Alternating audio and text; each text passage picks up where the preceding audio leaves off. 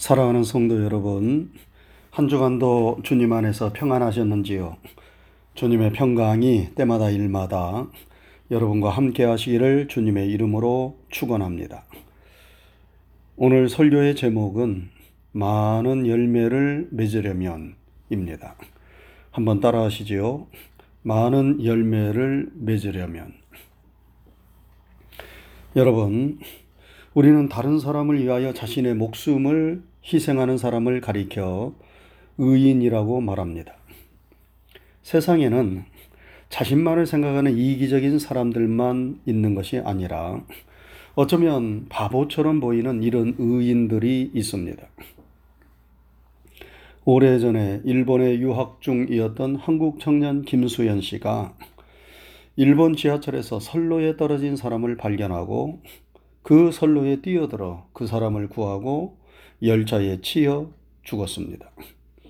한국인이 한국인을 위하여 자신의 목숨을 버린 것이 아니라 생면부지의 일본인을 위하여 아직 제대로 피지 못한 자신의 목숨을 바쳤습니다. 그래서 그를 가리켜 의인 김수연이라고 부릅니다.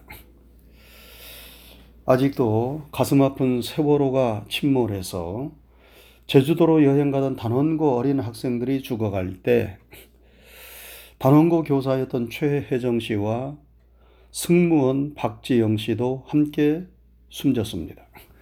그런데 그들이 어떻게 죽었습니까?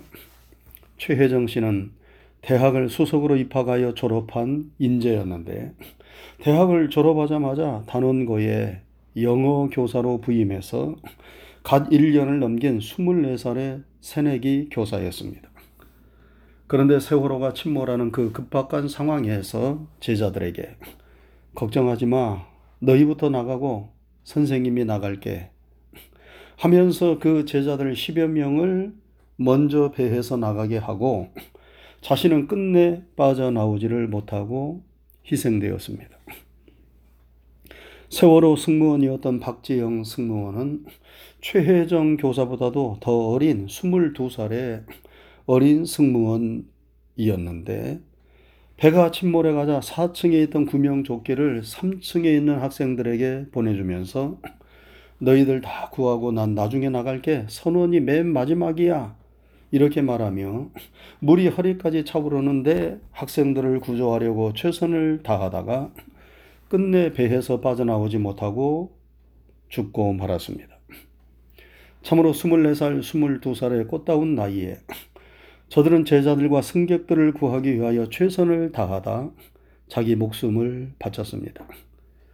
과연 우리가 그런 상황에 처한다면 최혜정 교사처럼 박지영 승무원처럼 히, 행동할 수 있을까 생각하면 아찔하고 장담할 수 없습니다. 다른 사람을 위하여 자신을 희생하고 자신의 목숨까지 내놓는 일은 아무나 할 수 없습니다. 그래서 우리는 그런 사람들을 가리켜 의인이라고 말하는 것입니다. 저들은 비록 짧은 생애를 살았지만 한 아래 미랄처럼 자신을 죽여 많은 열매를 맺는 위대한 삶을 살았습니다. 오늘 본문에서 예수님은 말씀하십니다. 내가 진실로 진실로 너희에게 이르노니 한 알의 미랄이 땅에 떨어져 죽지 아니하면 하늘 그대로 있고 죽으면 많은 열매를 맺느니라. 여러분 지금 예수님께서 하시는 이 말씀은 누구를 두고 하시는 말씀입니까? 바로 예수님 자신을 두고 하시는 말씀입니다. 땅에 떨어져 죽는 한 알의 미랄이 누구십니까? 바로 예수님이십니다. 한 알의 미랄이 땅에 떨어졌다는 것은 예수님이 이 세상에 내려오심을 의미하고 그 미랄이 땅에 떨어져 죽었다는 것은 예수님이 십자가에 달려 돌아가시는 것을 의미합니다. 그런데 미랄이 땅에 떨어져 죽으면 많은 열매를 맺는 것처럼 예수님께서 십자가에 달려 돌아가심으로 우리 인생들이 예수님을 통하여 새 생명을 얻는 역사가 일어남을 말씀하고 있는 것입니다. 예수님께서 이 세상에 오시지 않으셨다면 예수님께서 십자가에 달려 돌아가시지 않으셨다면 여러분 우리가 새 생명을 얻고 구원받는 일도 없는 것입니다. 예수님은 예수님을 믿는 수많은 영혼들 인생들을 죄와 죽음에서 건져내어 새 생명을 주시기 위하여 이 세상에 오셔서 죽임을 당하신 하늘의 미랄 우리 생명의 구주이십니다. 그런데 하늘의 미랄이신 예수님께서는 예수님을 믿는 우리들도 많은 열매를 맺는 한 알의 미랄들이 되기를 원하십니다. 우리를 향한 예수님의 관심은 우리가 많은 열매를 맺는 데 있습니다. 그래서 요한복음 15장 8절에서 너희가 열매를 많이 맺으면 내 아버지께서 영광을 받으실 것이요 너희가 내 제자가 되리라 말씀하셨습니다. 어느 날 예수님께서 길을 가시다가 몹시 시장하셨습니다. 그런데 멀리서 보니 무화과 나무가 보입니다. 그래서 그 나무 에 무엇이 있을까 해서 가셨는데 가서 보니 열매는 없고 잎사귀만 잔뜩 있었습니다. 예수님은 실망해서 무화과 나무를 향하여 이제부터 영원토록 사람이 내게서 열매를 따먹지 못하리라 저주하셨습니다. 그런데 그 저주가 임하여서 다음 날 보니까 그 나무가 뿌리채 말라 죽었습니다. 여러분 이 기사가 말씀하고자 하는 것은 무엇입니까? 예수님께서 무화과 나무를 저주하셨다는데 핵심이 있는 것이 아니라 예수님의 관심은 겉만 번지르한 잎에 있는 것이 아니라 그 내면의 열매에 있음을 말씀하신 것입니다. 여러분, 무화과 나무는 이스라엘을 상징하는 나무입니다. 그런데 그 무화과 나무는 어떤 나무입니까? 이름 그대로 꽃이 없이 열매를 맺는 나무입니다. 그래서 무화과입니다. 대부분의 나무는 꽃이 피고 진 다음에 열매를 맺습니다. 그러나 무화과 나무는 꽃 없이 열매를 맺습니다. 여기에 하나님의 깊은 뜻이 담겨져 있습니다. 하나님은 하나님의 백성들이 하나님의 자녀들이 세상에서 화려한 꽃을 자랑하는 인생이 되기보다는 비록 화려하지는 않아도 열매 맺는 백성이 되기를 원하신다는 것입니다. 여러분 꽃은 아름다고 화려하지만 그 속에 생명은 없습니다.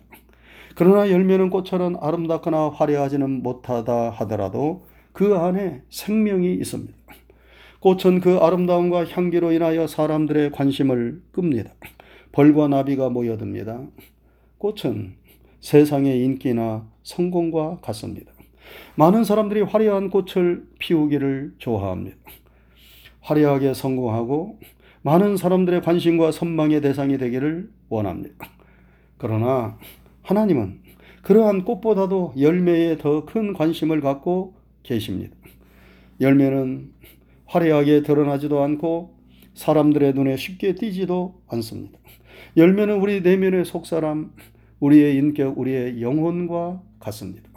사람들은 눈에 보이지 않는 내면의 속사람 인격 영혼보다도 눈에 보이는 외모, 세상에서의 성공, 사람들의 평판에 더 신경을 씁니다.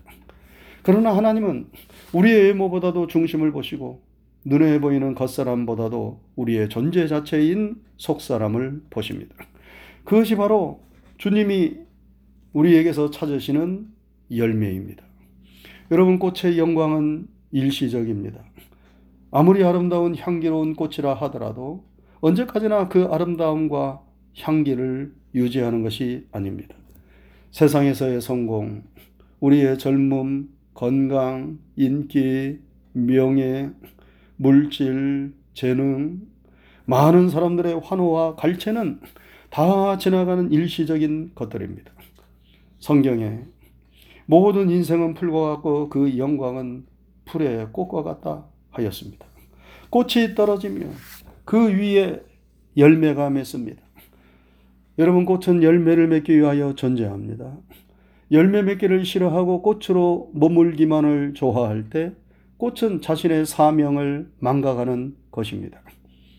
화려한 꽃과 같은 세상에서의 성공은 그 자체의 목적이 있는 것이 아니라 열매를 맺는데 궁극적인 목적이 있습니다. 그러므로 우리가 궁극적으로 관심을 가져야 하는 것은 꽃이 아니라 열매인 것이지요. 세상에서의 화려한 성공이 아니라 우리의 인격, 우리 내면의 속사람, 우리의 영혼이 날마다 새로워지고 성장하고 성숙해서 주님을 닮아가고 하나님께 가까이 나가는 것입니다. 그것이 우리가 끊임없이 추구해야만 하는 열매인 것입니다.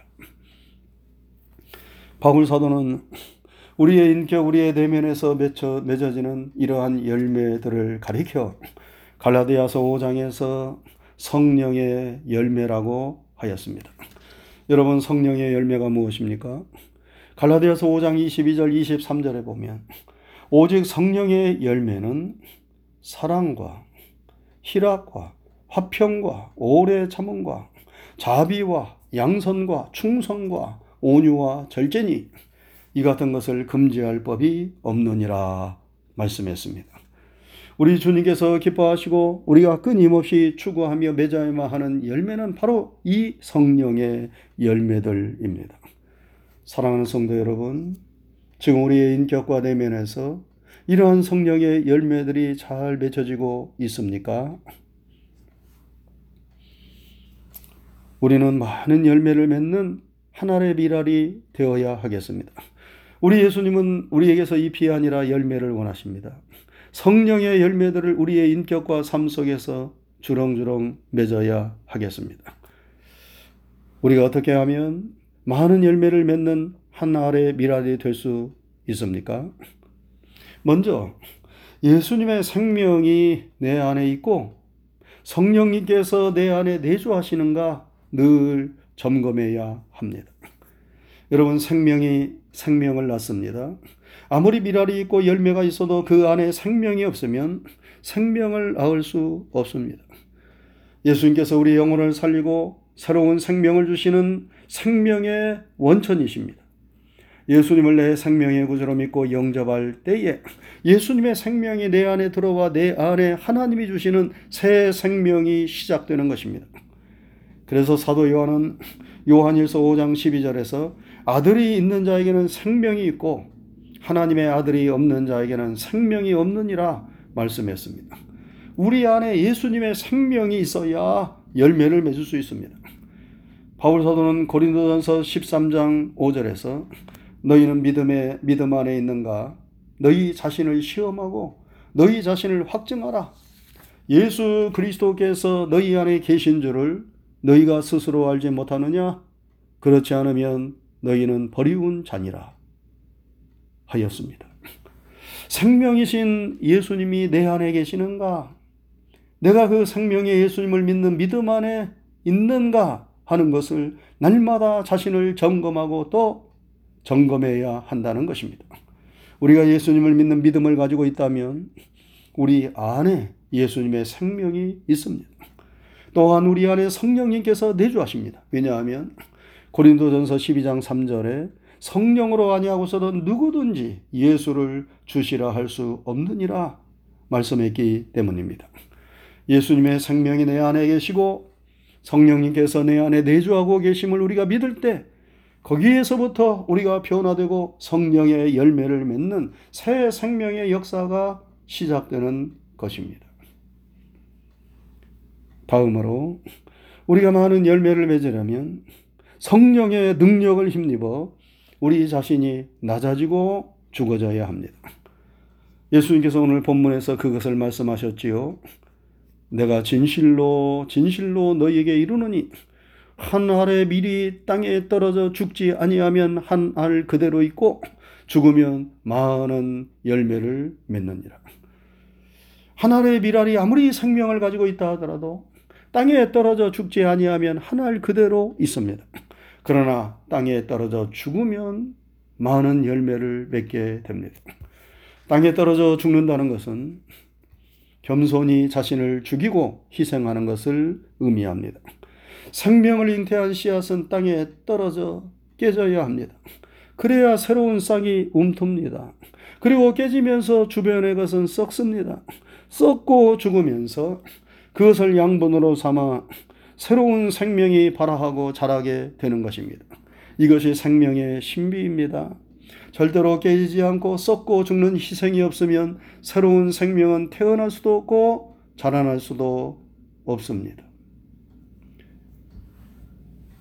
제가 언젠가 한 원로 목사님께서 쓰신 글을 읽으면서 은혜를 받은 적이 있습니다. 그 원로 목사님은 후배 목사들이 덕담, 덕은 한마디를 말씀해 달라 하면 망설이지 않고 이 말씀을 하신다는 것입니다. 목회자가 되려면 불구자가 되라. 여러분 이것이 무슨 말입니까? 그 목사님은 먼저 주의 종이 되려면 삼중고의 불구자가 되라고 말씀합니다.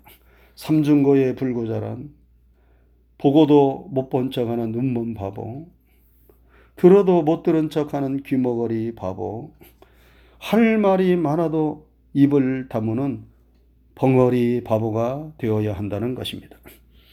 옛날 시집살이는 장년, 장님 3년, 귀머거리 3년, 벙어리 3년, 도합 9년을 졸업하면 끝나지만 주의 종의 시집살이는 천국을 가는 날까지 계속된다고 하였습니다.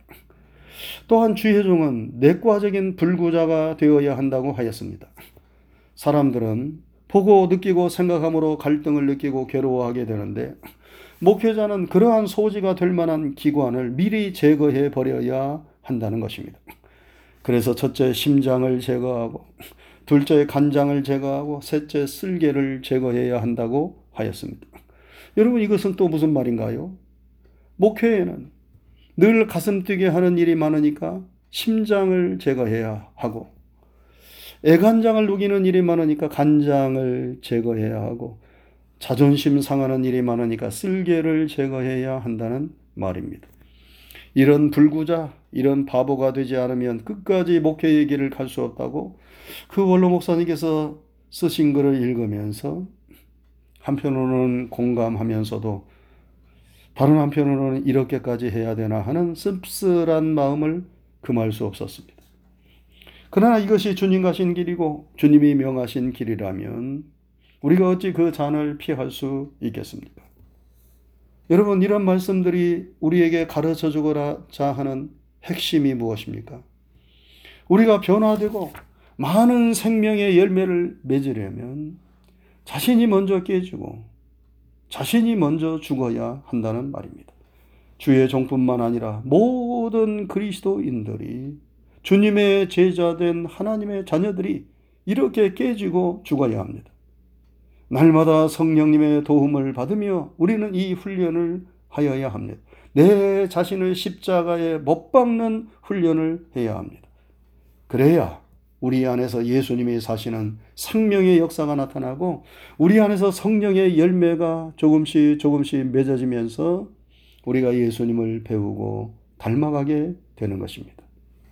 사랑하는 성도 여러분, 우리가 지금 사순절을 보내고 있습니다. 이 사순절은 자신을 낮추고 자신을 십자가에 못 박고 죽이는 훈련은 훈련을 계속하는 영적 훈련의 기간입니다.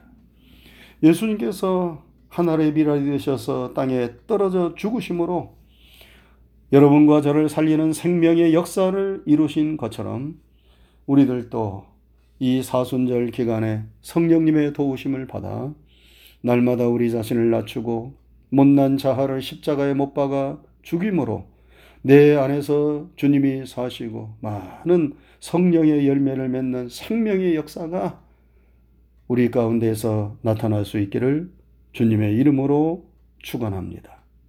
기도하겠습니다.